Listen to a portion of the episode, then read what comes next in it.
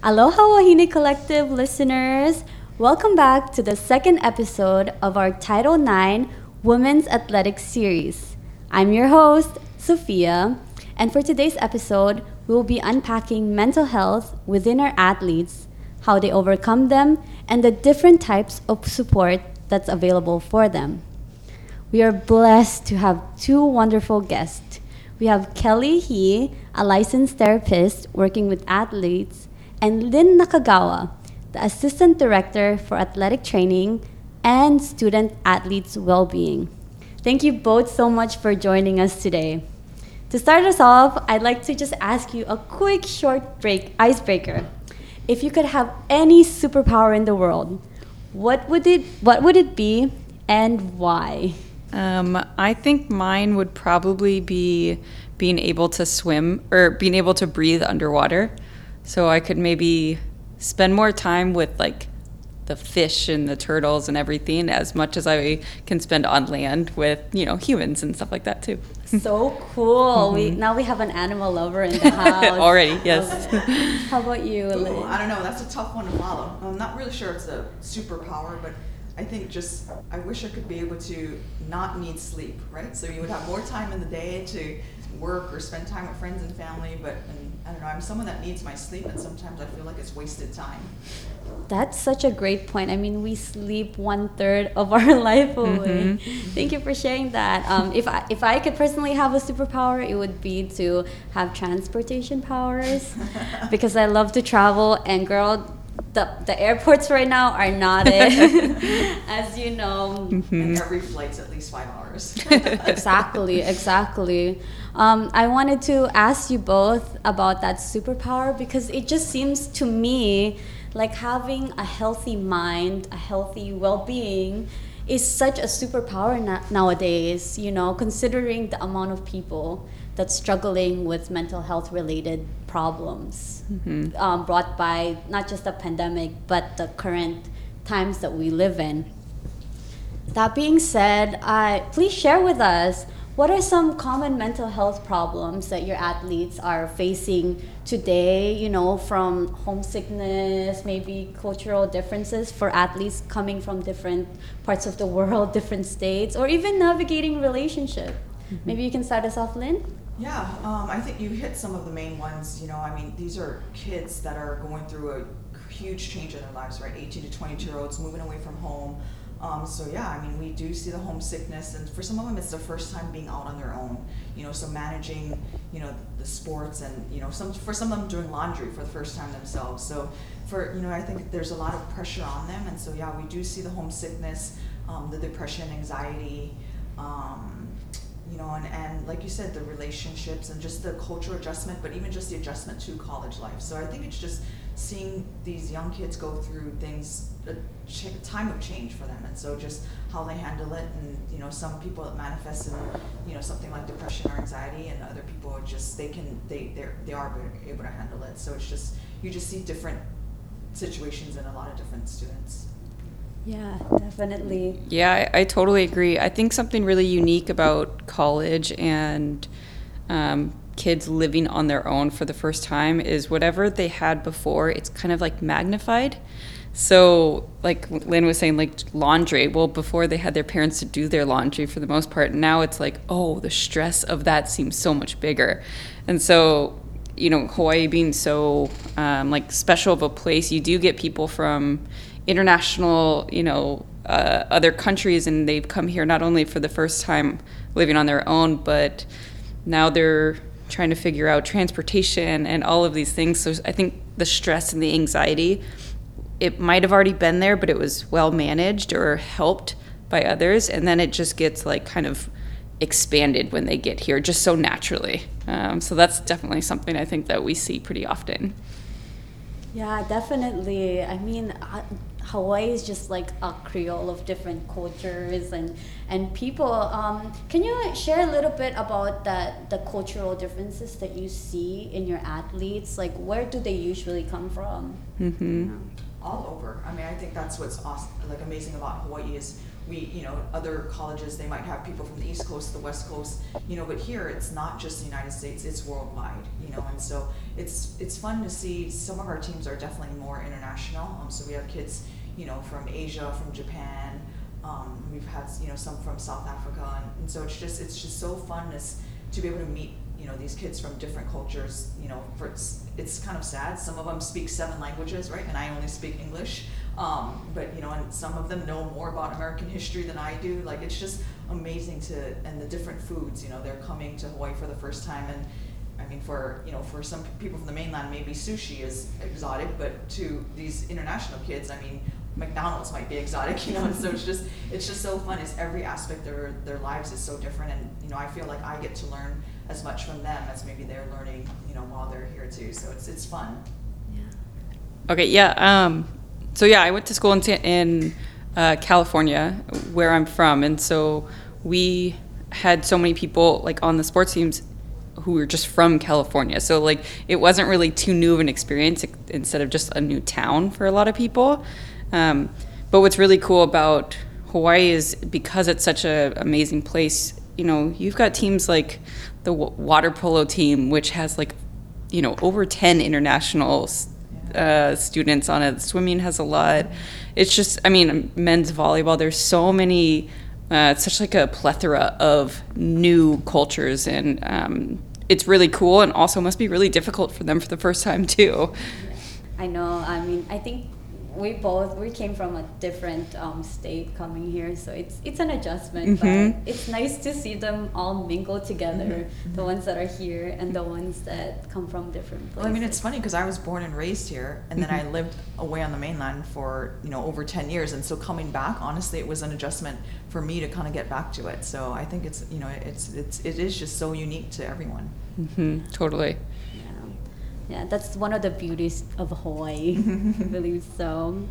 Um, next, what's the standard of behavior for athletes, and how does that influence their mental health? Um, you know, athletes, I always envision them as being just such high achievers, right? They're so um, self motivated and they're just so wanting to succeed. And so I think sometimes that, that makes them so successful and helps them to get to where they are today. But I think that also kind of puts, they put a lot of pressure on themselves. Um, and so I think that's kind of the biggest challenge, you know, when to get to where they are as a division one athlete they typically were the best on their youth teams they typically were the best in high school and now everyone was the best you know and so now it's you know you always hear the saying where they were the big fish and now they're the little fish in the big pond you know and so just i think that's a lot of their um, kind of their stress that they experience and and you know and I think that's kind of what leads like how Kelly mentioned about things being magnified you know it just it is just the stress the anxiety the pressure they put on themselves does get magnified. And so I think that's kind of what I see the most. Totally. Yeah to kind of just piggyback on that even as youth athletes or as youth we're um, kind of we're set up where we're supposed to be full-time students but when you start to get these elite athletes, they are full time students plus part time athletes. And so their schedule's already building. And for most of them, like Lyn said, like they're high achieving. And so not only are they full time students, part time athletes, but also part time extra like overachievers. And so you're starting to see this kind of like natural formation of that structure and that pressure that becomes really normal to a lot of athletes. Um, but it is it can be a natural setup too because you get high, high, high, and then it, it's hard to not start to kind of go down that that hill eventually. Um, but it, I think that very similar to what Lyn said, like it's probably one of their best superpowers, but can also be one of like the hardest things too if it's not used in the right direction. That overachieving and that stress and that pressure.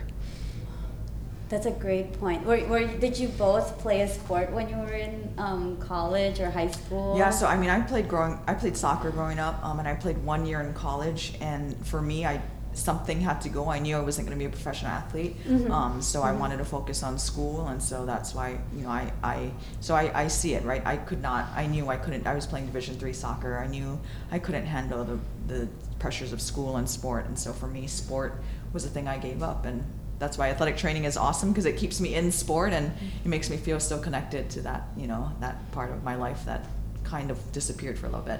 Did you also play any sports when you were in I played soccer too. Yeah, and yeah, but and I felt that I was actually a very structured individual going into college, and when I got to college, I had no idea how much more it took. Um, so I played three years, but just struggled almost out the door, not knowing like, oh, I have to do my own laundry or I have to figure out how to um, make my schedule where it works for me. Like these things that seem very small because you've done them all through high school and you were this like really motivated person, exactly like Lyn said, like compared to all your friends, you get there and the expectation is just kind of a, a little bit higher and you don't have all those people telling you, like your parents or friends reminding you like, hey, we got to go here, we got to go here and it was a really hard transition for me. It was really difficult. It was very surprising because I thought I was a big fish at the time. And then I realized I'm barely swimming. Like, this is hard. It's really difficult. So, yeah. Thank you for sharing that. It, I, I really appreciate that you both experience what your athletes are experiencing because in order to really help them, we have to empathize, empathize and know the kind of struggles. But I think that's also what like draws us to our profession. You know, Mhm. I think you know, seeing, knowing what we've been through, and I, I knew I wanted to kind of do something medical, and so you know, athletic training was that great balance of being able to help student athletes, you know, in, in all aspects of their lives, and so I think that's what kind of drew us to kind of what we do now. Totally. Yeah. I totally agree with that too. I wasn't smart enough to do anything medical, medical. So I'm glad that I found my niche here and I can, I can be a part of it. The overall health and wellness, right? Nice, Yeah. nice. it's okay. I, I could not do medical. Medical. um, next question: How do athletes navigate popularity and the pressure to perform um, from the public? Th- This, I I think, is a really interesting question. Just on the topic of Title IX and women, I think there's a difference between female athlete popularity and male athlete popularity, unfortunately. Um, and we have, you know, some female athletes that, you know, like they went to the WNBA. They, you know, they've performed at all these Olympic levels and all of this stuff. But I think the difference will always be there for now, at least, will, is there with gender, unfortunately. Um, and that's just something I'm not sure, Lyn, if you if you agree or disagree or what you and, think. I mean, because you kind of see it when you look in the stands, right? When and not to be stereotypical, but a lot of our women's sports, the fans in the stands are the kids that look up to them, which is amazing that they can now have these uh, female role models.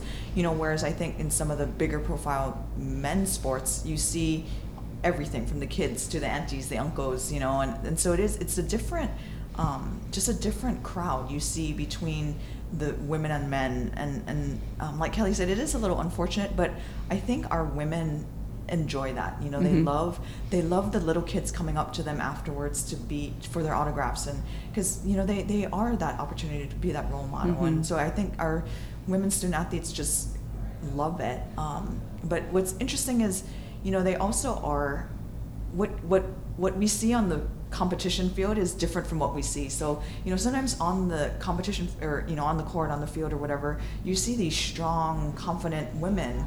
Um, you know, but when you peel it back and you know they're their vulnerable selves with you in the locker room, you know it's it's completely different. You know, and it's a, it's kind of like they put on their superhero when they go out and perform. And so, you know, I think that's something that is important for us to remember that they they are 18 to 22 year olds. You know, and Mhm. so they they do an amazing job of balancing that that uh, public persona versus but you know i think that's something kelly and i get to see is kind of that you know that that vulnerable side Mhm. and so you know it, it is a lot of pressure for student athletes even if it's less people in the stands you know um, it it it's two different people i say sometimes you know what you see out there and what they really you know what they're dealing with internally Yeah, and I would even say like some of it is by choice. Like, yes, you know me because I play this sport, but I know, you know, we've had people who, especially women, who said they know me because I'm the six foot something female. Like, of course I play these sports. And so, not all of the popularity is always by choice by them, or not all of the attention, we could call it too. Um, so, I think that's kind of a unique thing where I imagine, you know, um, a six four male would be like, "Yeah, I play sports," and some of the females are like, "Yes, thank you for asking." Again, I play sports. you know, so it is probably really difficult to navigate when it's not um, always wanted or asked for too. Yeah, just that that concept that when they're seen on campus, they're that student athlete, Yeah. right? Sometimes they just want to be that college kid going to class, um, but everyone just associates them as that student athlete or you know that person they saw on TV. And I mean, we get it all the time going through airports. You know, Mhm. like, oh, what sport do you play? You know, that's typically the first question. That's their identity. Um, so it, it can be good, but I think sometimes it is a little difficult for them to just always handle being on, right? Mhm. Um, you know, and it's it's something great about Hawaii, um, but it is challenging. I think you know, just the notoriety and people recognize them. Yeah. wherever they go. So I think that's such a good point, the identity piece, because that's what makes it so hard to transition out of your sport.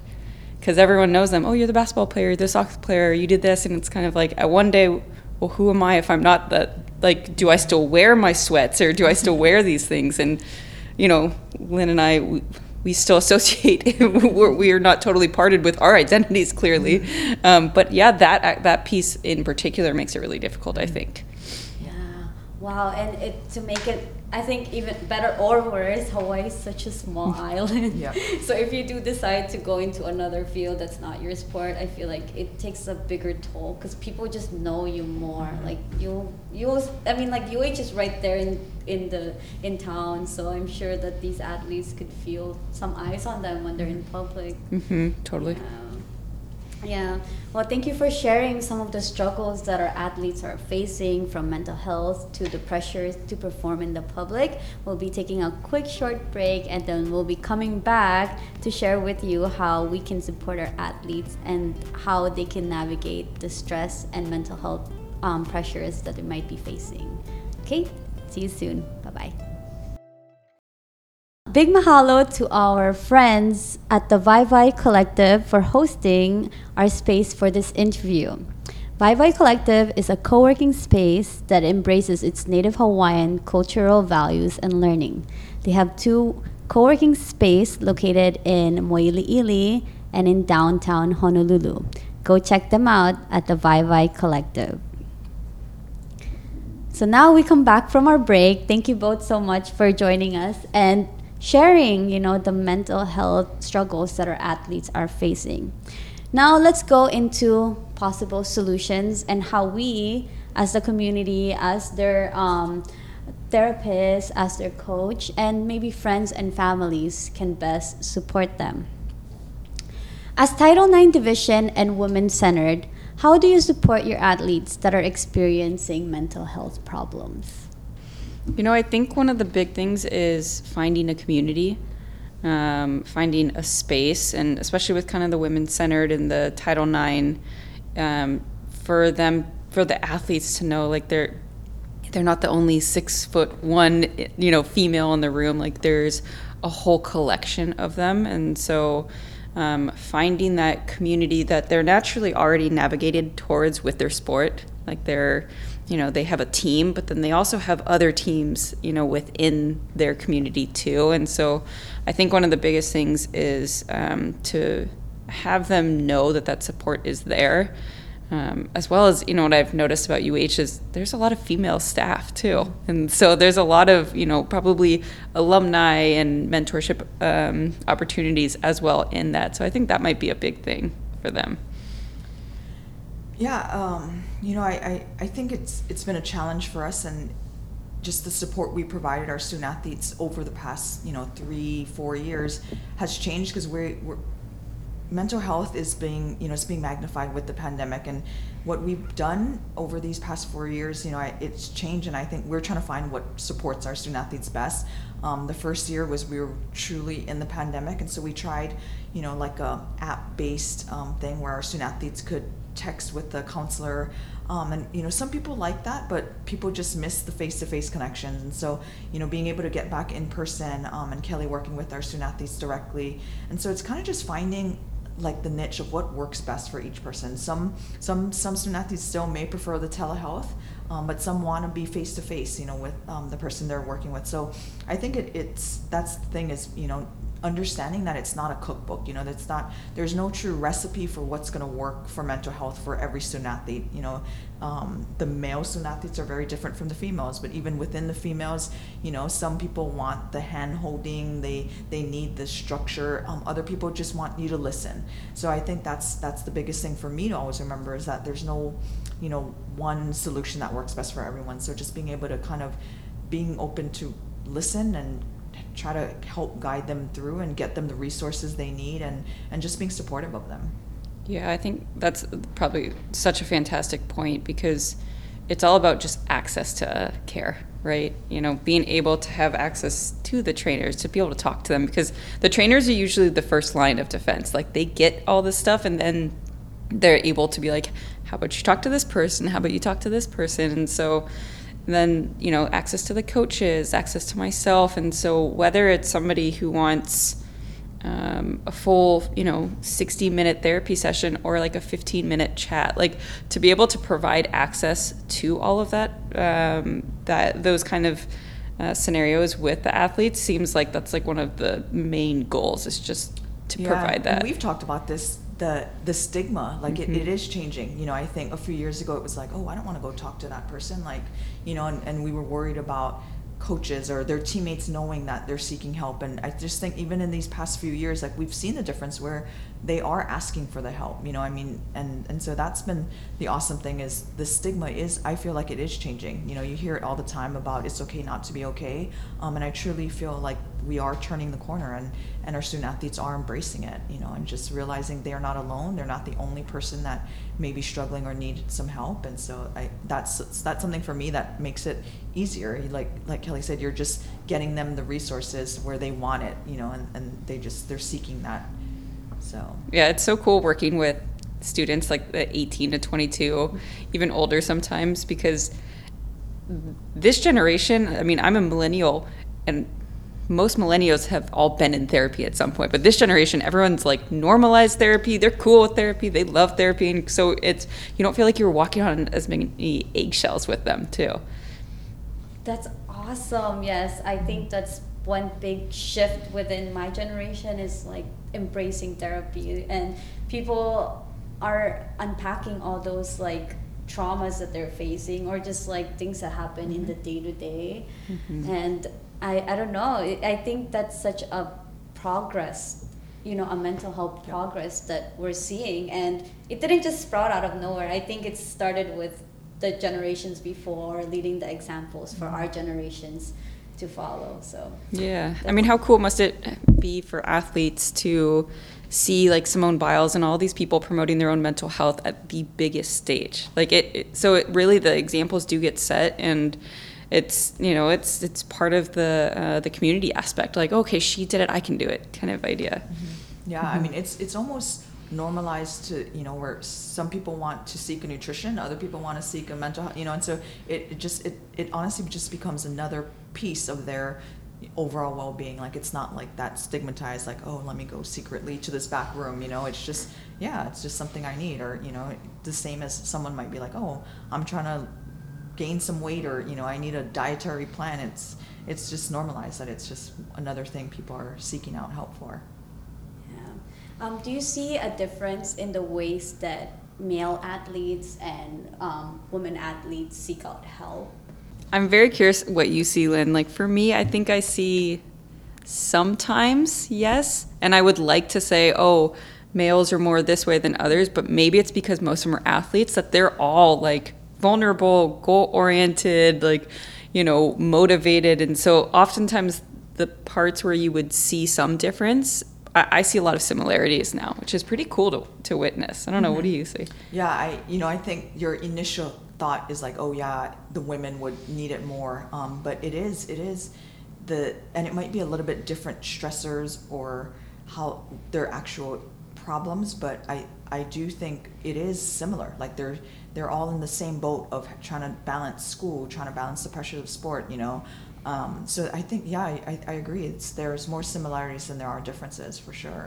mm-hmm. That's wonderful. Yeah. yeah. Oh, that's good to hear. Because I think from people that are not in the athletic world, we would think, oh, one one gender is more like this or one gender is more like that. So it's nice to see that there's so much similarities that they're both experiencing and the need, the help and the need is the same. Yeah, I mean, if you kind of think about it, one one of the first more recent um, like high profile people that actually came um, to speak about mental health was a male. Like it was Michael Phelps when he actually started speaking about it before a lot of the females that came after him.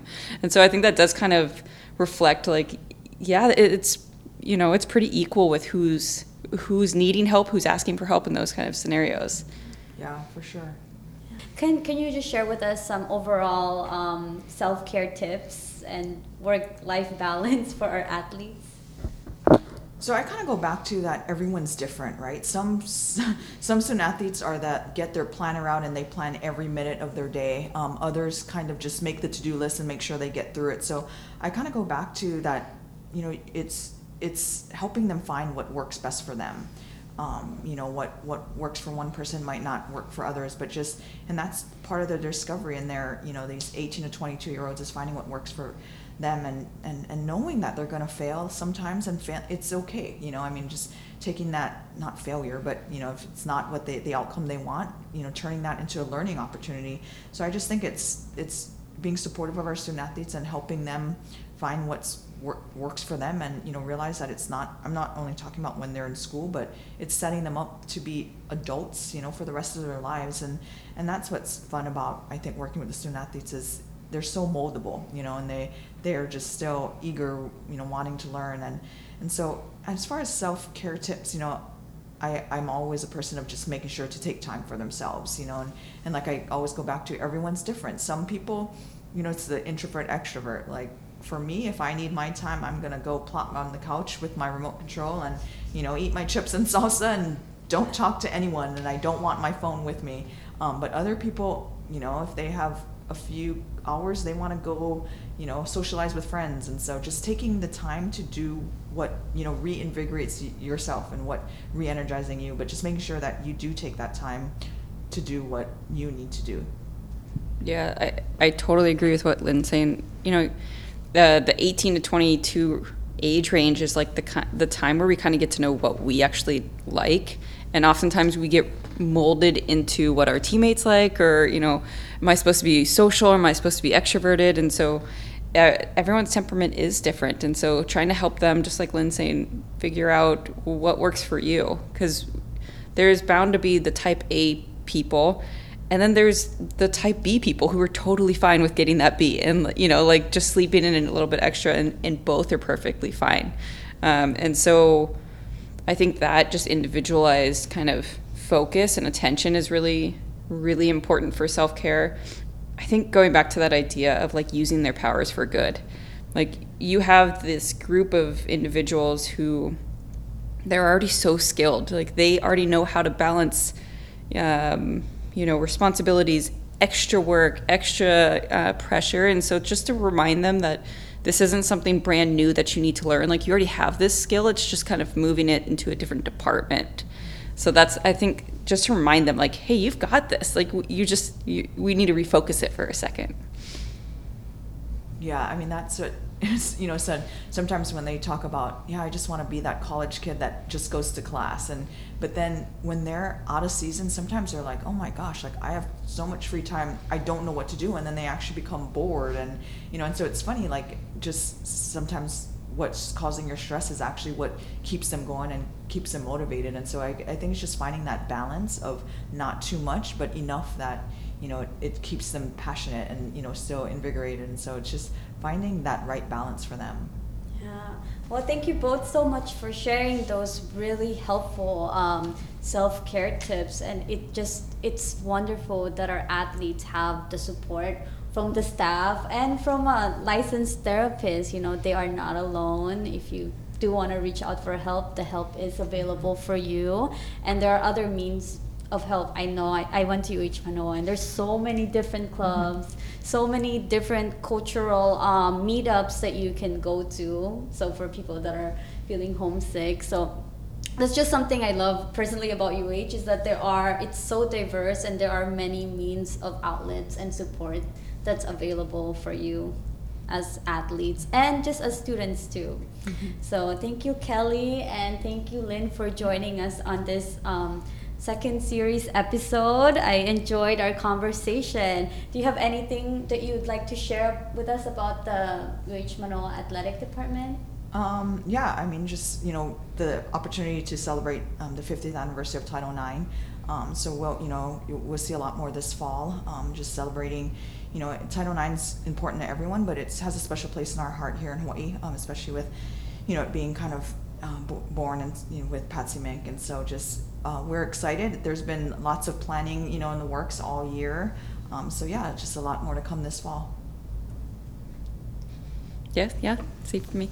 Yeah, thank you. Thank you both. And just a reminder for all our listeners that the UH Women's Athletic Field Day will be on September 10th. This will be a perfect time to come and meet your favorite athletes or just get to know them. Um, more info will be updated in the Hawaii Athletics um, website, hawaiiathletics.com. So please go check it out. Thank you so much for listening and see you on our next episode. Bye bye.